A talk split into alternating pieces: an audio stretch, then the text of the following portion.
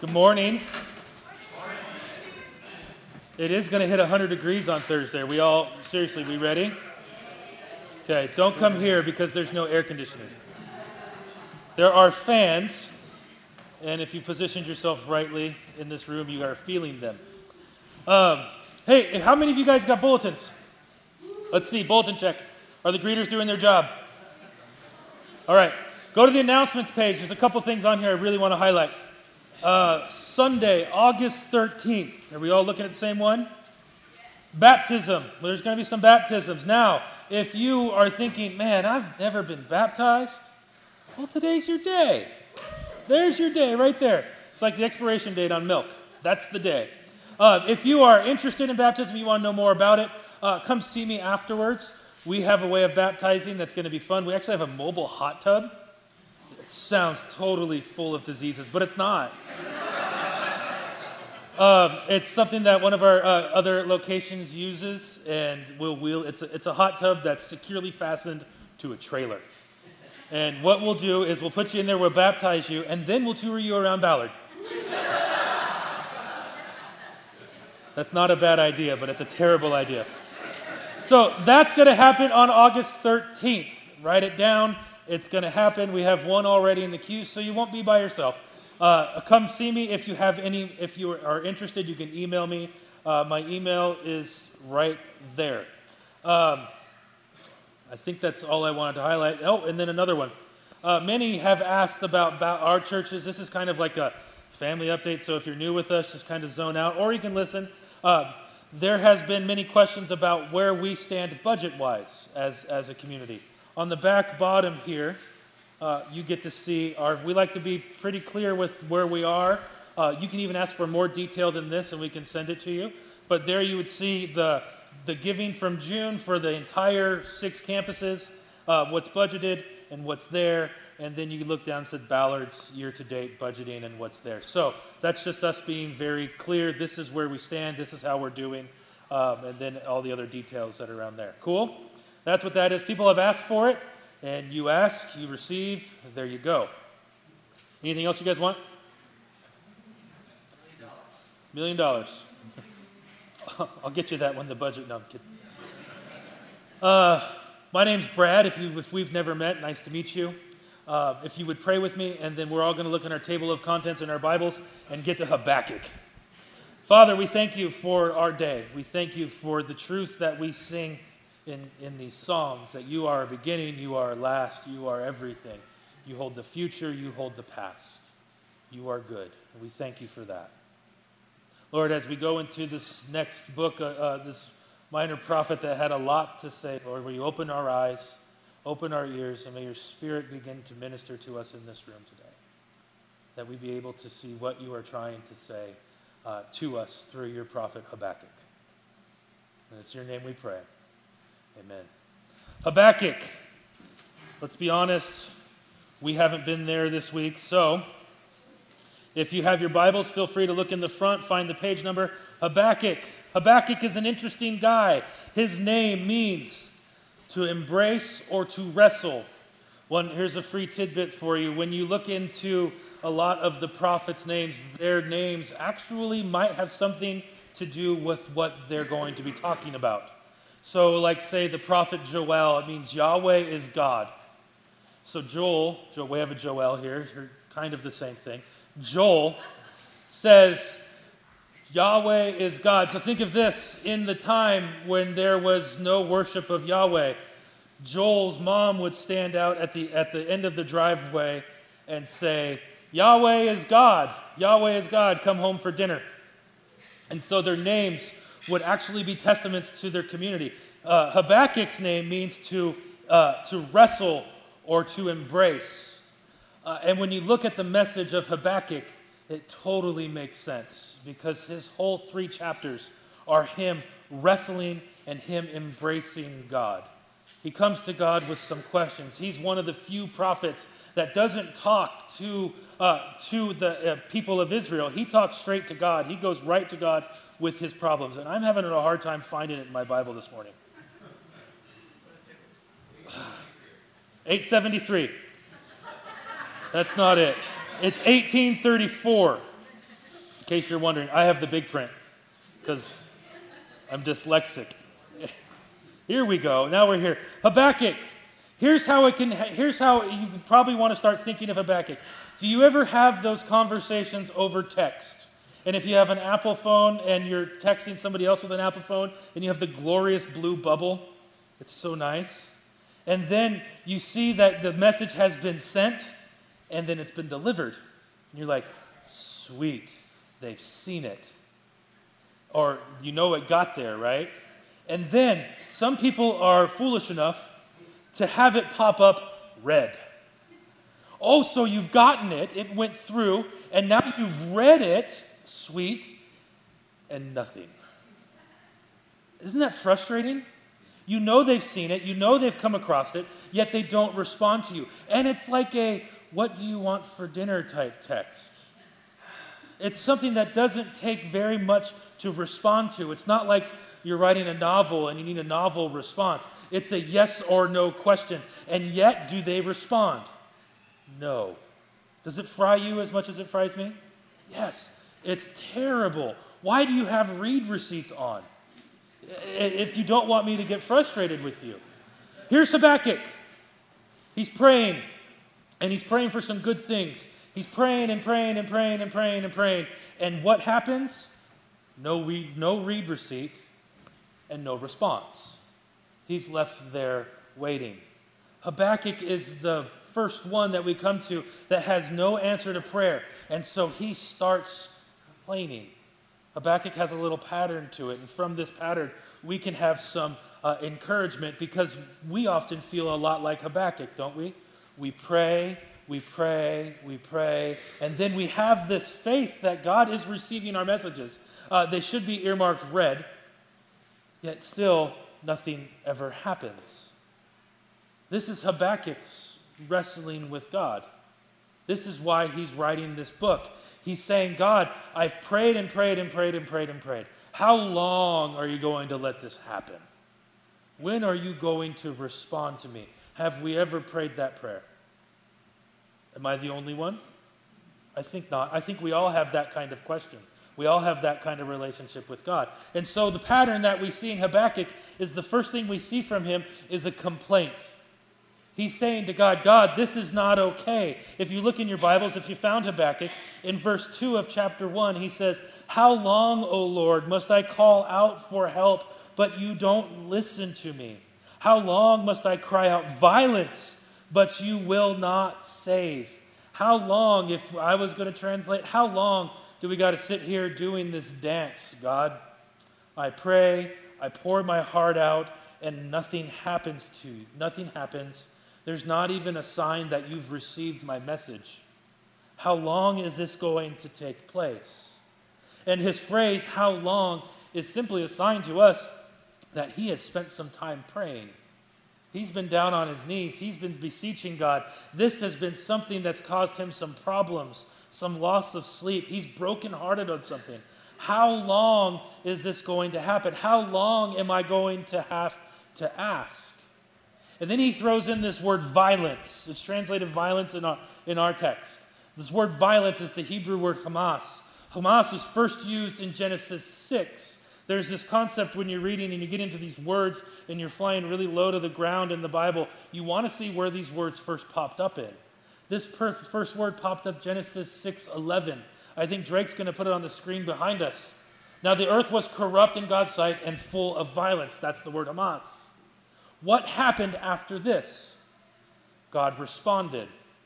God responded and did something to stop this violence. He sent a worldwide flood, according to Genesis 6. So, this word violence is not something that gets thrown around a lot. This is something that's pretty impressive in those days. It means that there is no ethics. People are treating people like objects. There's injustice everywhere. Habakkuk is saying, God, I've cried out to you over and over and over again about this violence. Almost as if he goes, I know this word worked back in Genesis. I'm going to use it again here. And maybe God didn't even notice what's happening. He noticed back then. I'm going to cry out violence now and see if this works and gets his attention. Because last time God actually did something. violence. Habakkuk knows that God hears all prayers, but he sees zero evidence of it. So, first, the first complaint, or the first part of the complaint, is how long are you going to allow this violence to occur? How many of us have driven down the streets of our own city and we see things of violence all around us? Violence. Do you yell out in your car, violence? Or are you like Habakkuk, where you're like, I'm tired of seeing this? God, when are you going to notice this violence? And it might not be violence between people, sometimes it's the, the injustice of seeing people and where they're forced to live, this violence happening. People are not being treated ethically, people are not being treated correctly. And so we start to ask that same question How long, O oh Lord, must I look at this violence? And when he asks this how long question, there's something going on here. How long, because you are quiet about this, Lord, how long or maybe he kind of concludes, maybe you're okay with this and I need to adjust it. Your silence on this subject of being of, of taking a long time is starting to make me think that you're actually okay with the violence that you see. Have we began to notice that? How long? And maybe this is just the way things are. We need to adjust. How long questions often turn into another question, and we see this in Habakkuk when we say, How long is this going to take? For instance, you're stuck in traffic. Maybe you're on Mercer. You're stuck in traffic, and you think, How long is it going to take for this guy to turn left? How long? Always ends up in why? How long? Why is this taking so long? How long? Why do I have to wait? Habakkuk says it this way How long? And then verse 3 Why do you even make me look at this? Why do you make me tolerate this wrongdoing? Destruction and violence are before me. There is strife and conflict everywhere. The law is paralyzed, and justice never prevails. The wicked hem in the righteous, and justice is perverted. In other words, if you're not going to stop all this, then why am I even trying? Have your prayers went from how long to why is this even happening? And since God is not responding, are you this close, like Habakkuk was, to saying, maybe God's just okay with this? Maybe God doesn't hear prayers. Maybe God is distant. Maybe God doesn't want to respond to me. Maybe I'm doing something wrong. Why is this happening? And you start to go down all of these little things of why this can't happen because your how long has turned into why. We all face this problem at some point. Our circumstances will often challenge God's promises, and we wonder why God doesn't do something sooner. We're on the edge of our seats asking, How long and why? Habakkuk, we don't know how long he prayed these prayers. We don't know how long he'd been wrestling, but all of a sudden in verse 5, God responds. Maybe it was that word violence. I don't know. But he's saying, Hey, God, what's happening here? And God says, Look, Habakkuk, look at the nations Watch and be utterly amazed. Three stanzas look, watch, be amazed. For I am going to do something in your days that you're not even going to believe, even if you were told. Habakkuk is complaining, and then God responds and he says, Look, watch, be amazed. Your Bible might translate it like this Bible did and said, For I am going to do something. And if you scratch deeper and you get a little closer to the ground, you see that this word going is actually, I am doing something. We see this as I am going to do something, and we think, future time, God's not acting yet, He's distant, He's not even looking at us. The Hebrew says it differently. It says, Habakkuk, look, watch, be amazed. I'm doing something. I'm doing something that you can't even see, that you won't even believe if you saw it or even if you're told. Oftentimes, when we think God's not hearing us, we ask why He's not hearing us. We think God is distant, cold, doesn't care, He's inactive, He's detached. We start thinking all of these things about God. Habakkuk gets told, first off, look, watch, be amazed. I'm doing something that you can't see. He says this in verse 6 I'm raising up the Babylonians, that ruthless and impetuous people. who sweep across the whole earth and seize dealings or seize dwellings not their own. They are feared and dreaded people. Like they are a law to themselves and they promote their own honor. Like in other places, Israel has been doing something wrong. Judah, the southern kingdom where Habakkuk is basically from, has been rebelling against God. And this time, God is going to deal with the rebellion of the, the land of Judah. This is a hundred years after the northern kingdom did the same thing, and God sent the Assyrian Empire in and took care of them. This time, God's looking at Judah and saying, I'm going to send the Babylonians towards you. Habakkuk had been looking around, seeing the injustice in his town, seeing the idolatry, seeing the Babylonians start to gain strength. And he's saying, God, what are you going to do? Are you doing anything? And God says, Yes, I am. I'm doing something here. And Habakkuk, you can't see what I'm doing because your eyes are too focused on you that you forgot to look and see what God is doing outside of you. When we start to ask the how long, why, and we get tired, we scream out violence, we forget to look beyond our own noses. We think God's not doing something about it. But really, He's working in ways that we'll never expect. Habakkuk did not expect that God would say, I see what's happening. Look, watch, be amazed. I'm going to use this people group that you had never even thought of to be used. I'm doing something about this. The hardest part about waiting for an answer to prayer is believing that God is actually working when we can't see it. This is the lesson Habakkuk had to learn. But Habakkuk isn't happy with this answer. So he complains again. He says, God, as long as I have you on the line here, let's talk some more. He says, Lord, are you not from everlasting? My God, my Holy One, you'll never die. Basically, God, you're awesome, but I got some problems with this. Have you appointed them to execute judgment? You, my rock, have ordained them to punish. Your eyes are too pure to look on that evil. You cannot tolerate wrongdoing. Then why do you tolerate the treacherous? Why are you silent while the wicked swallow up those more righteous than themselves? Here's his complaint in a nutshell. We're pretty bad with Israel yeah, we're corrupt. Here's the injustice that's happening. We're pretty bad. But Babylon? They're even worse.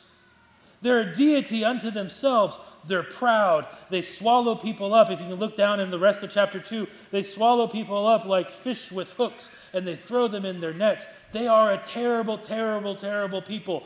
We're pretty bad, but you're going to use Babylon? Are you serious? It's like for those of you who are afraid of spiders. How many of you are afraid of spiders? Yes, a lot of people are afraid of spiders. How many of you are afraid of snakes? Same people afraid of spiders, afraid of snakes. So we have a room full of spiders, and you say we have to get rid of these spiders. And then the exterminator comes and goes, I got a great organic way. I'm going to use snakes. oh, that's terrible. That's the equivalent to what's happening. You're afraid of spiders. Spiders are easy. That's all you do. I don't understand it. But snakes, they're terrible too. So basically, God's saying, You're bad. I'm going to use someone who's worse to take care of it. And Habakkuk goes, Why? How do you do this? They're so prideful. They're righteous. They're, they don't, they're righteous in their own eyes. They don't trust God. Here's what Habakkuk's seen He's seen the proud flourishing.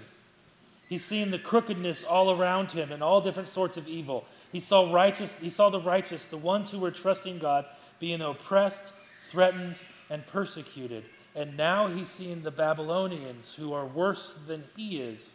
They're the ones who God's going to use. So again, God is seemingly blessing the treacherous. And he doesn't understand it. And he asks God one more question. He's on the line and he says, I don't understand this, God. So here's what I'm going to do. I will stand, this is in uh, chapter 2, verse 1. I will stand at my watch and station myself in the ramparts. I will look to see what he will say to me and what answer I am to give to this complaint. A better translation is I'm going to stand here, God, And I'm going to stand right here like a guard who's on watch. And we've seen guards who's on watch before. Think of the ones at the Royal Palace in, in England. They don't flinch, they're ready, they're, they're, they don't look anywhere else. He's going to stand there like a guard on watch on the wall of Jerusalem and wait for God's answer.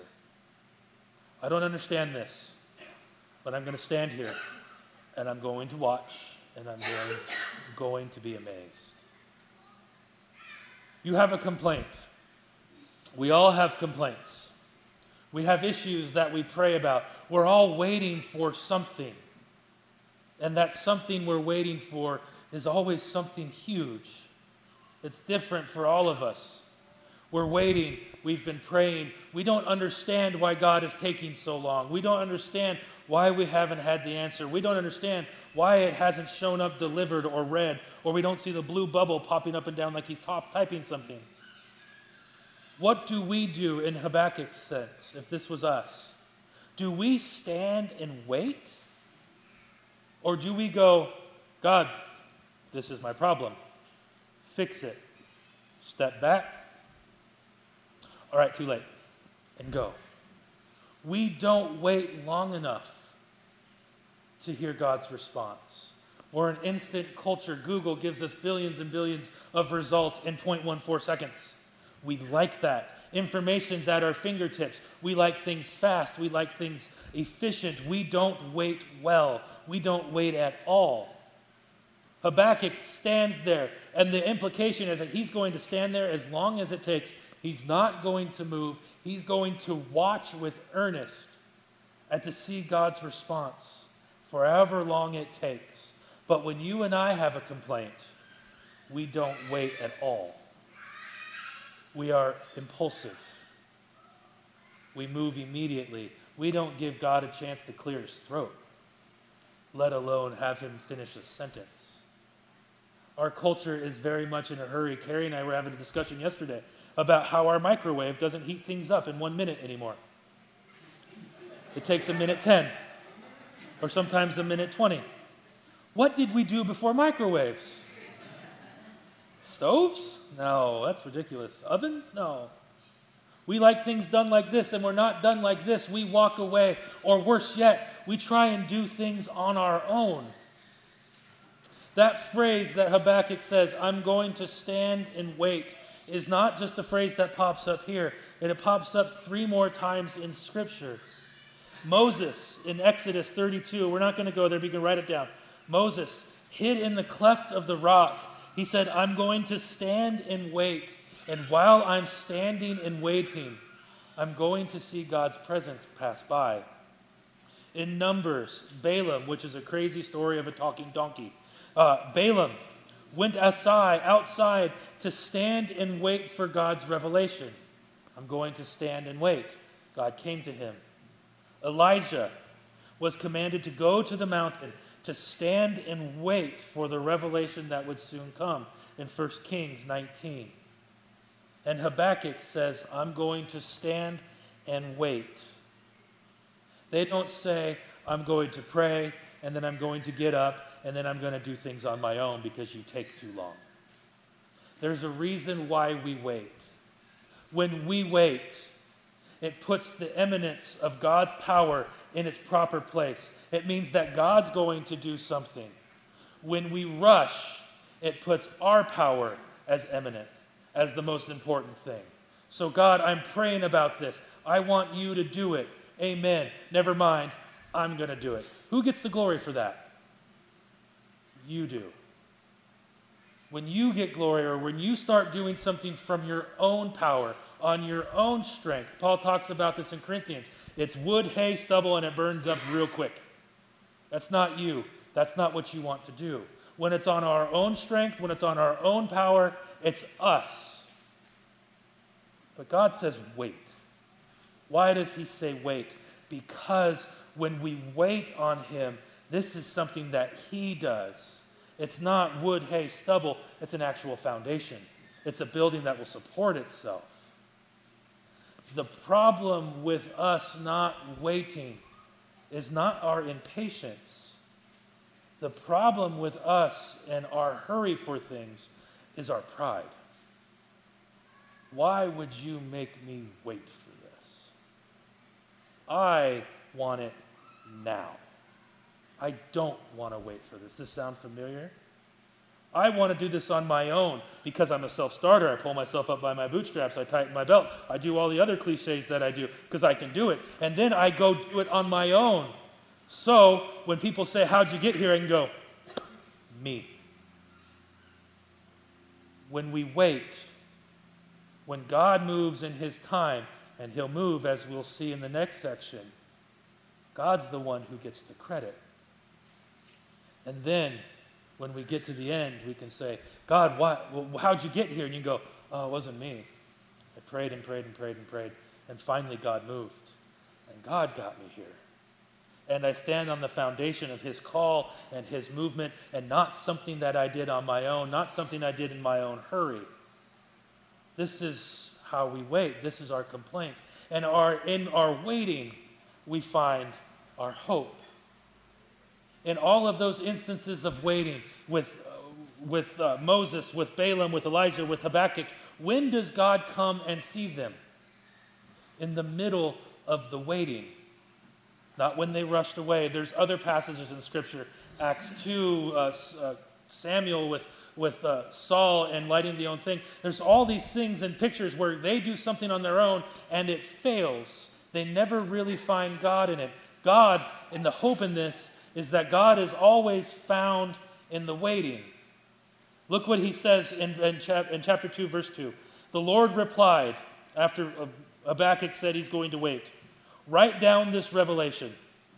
Make it plain on the tablets so that the herald may run with it. The herald were the messengers. They would get a message and then they would go to uh, everywhere. My high school mascot was the herald. Really fear striking name. We are messengers. Let's play sports. That's. But write this down, Habakkuk. Put it on stone tablets so that the herald may run with it. The revelation awaits an appointed time.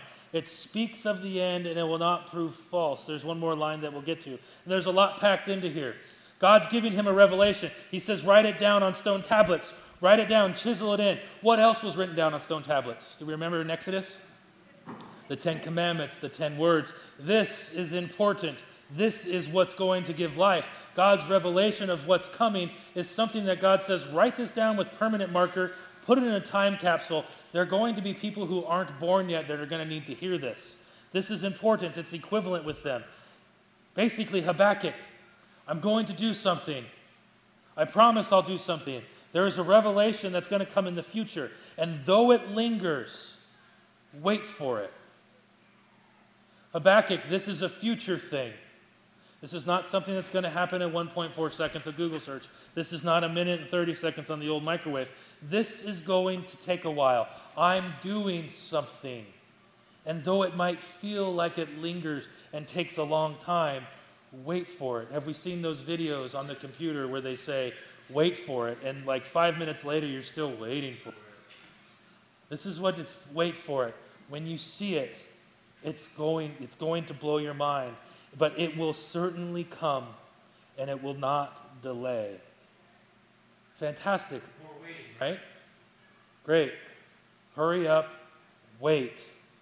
However, there's something here. There's a promise that though it might feel like you're waiting for a long, long time, there is a promise that though it's going to be a while, it will certainly come though you wait and though you're complaining and though you're, you're talking to God about how long it's going to happen, God is doing something you never expect what He's doing. It's going to look different than what you wanted right now because it's going to come in His time.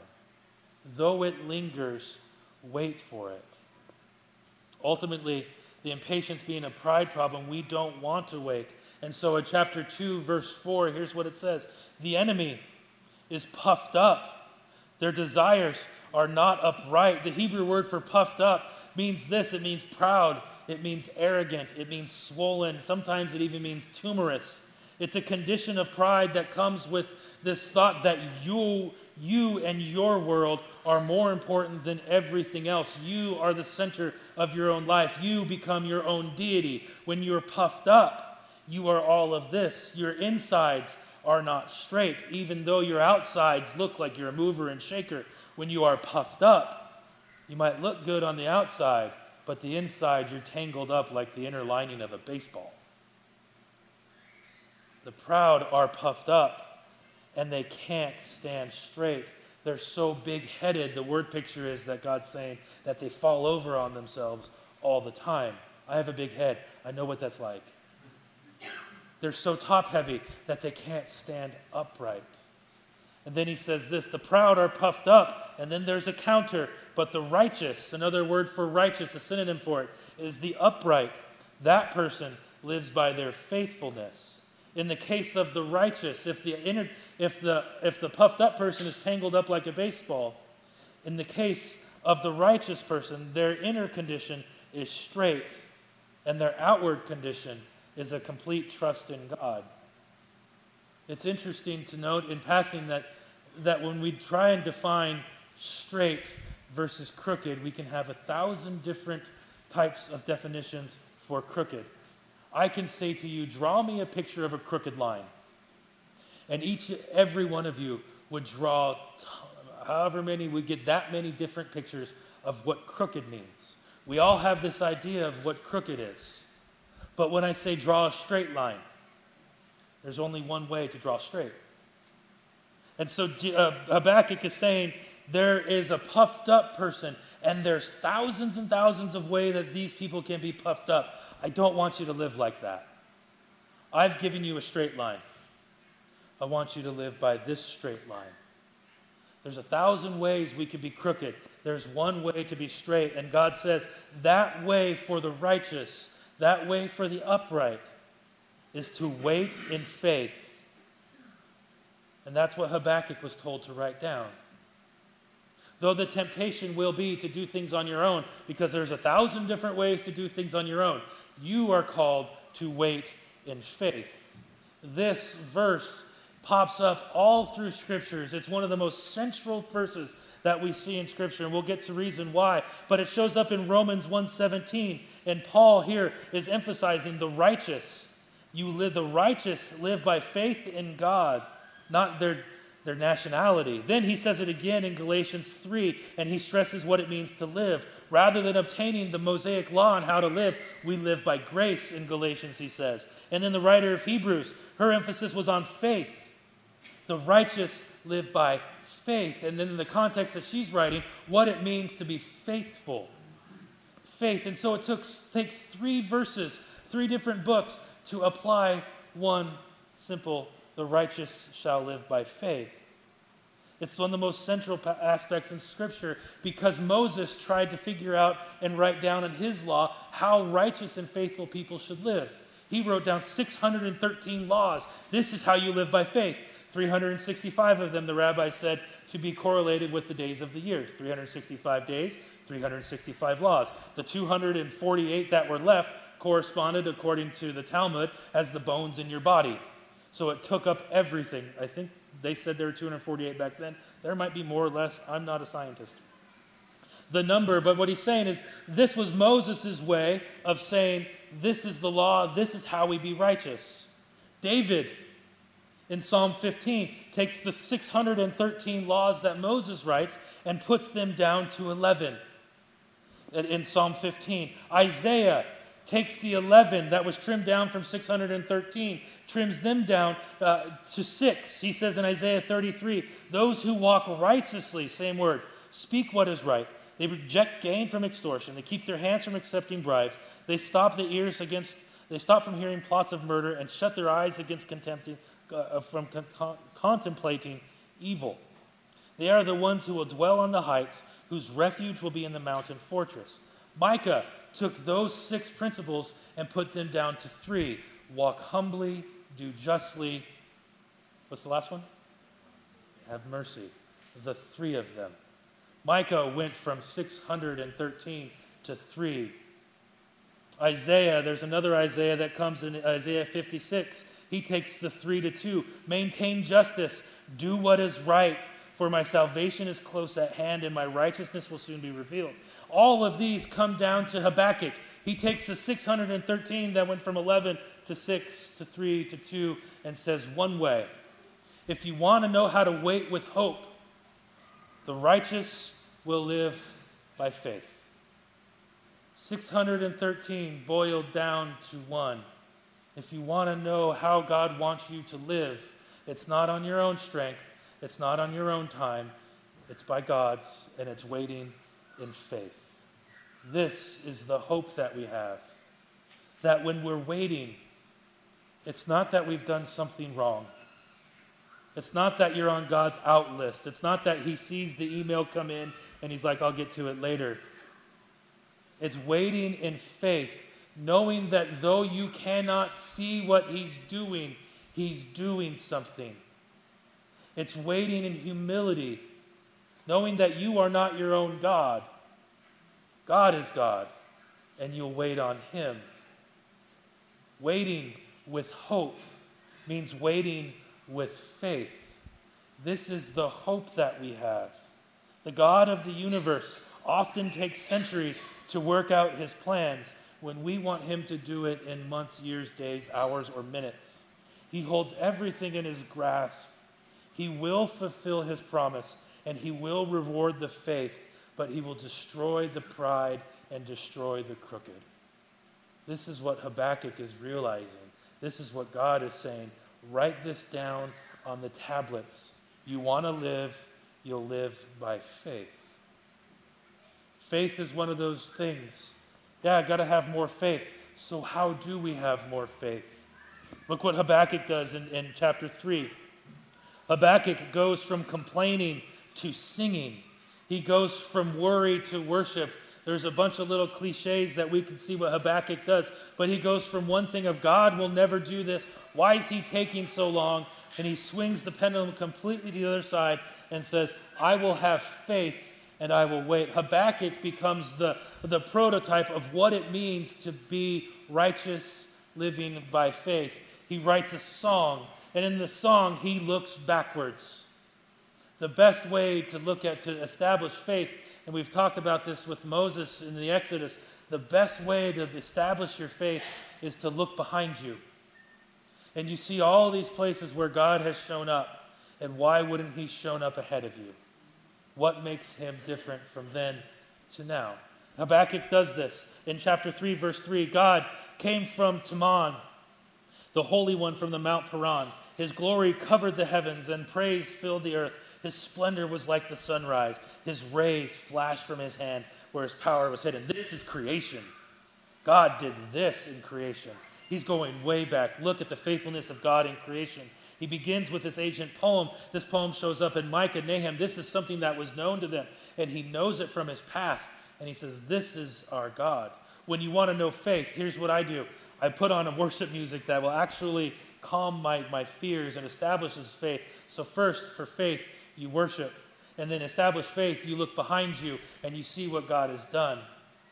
I have this fear of, uh, of everything going wrong and us actually, uh, as a family, failing. And what, it's one of my biggest fears that I have.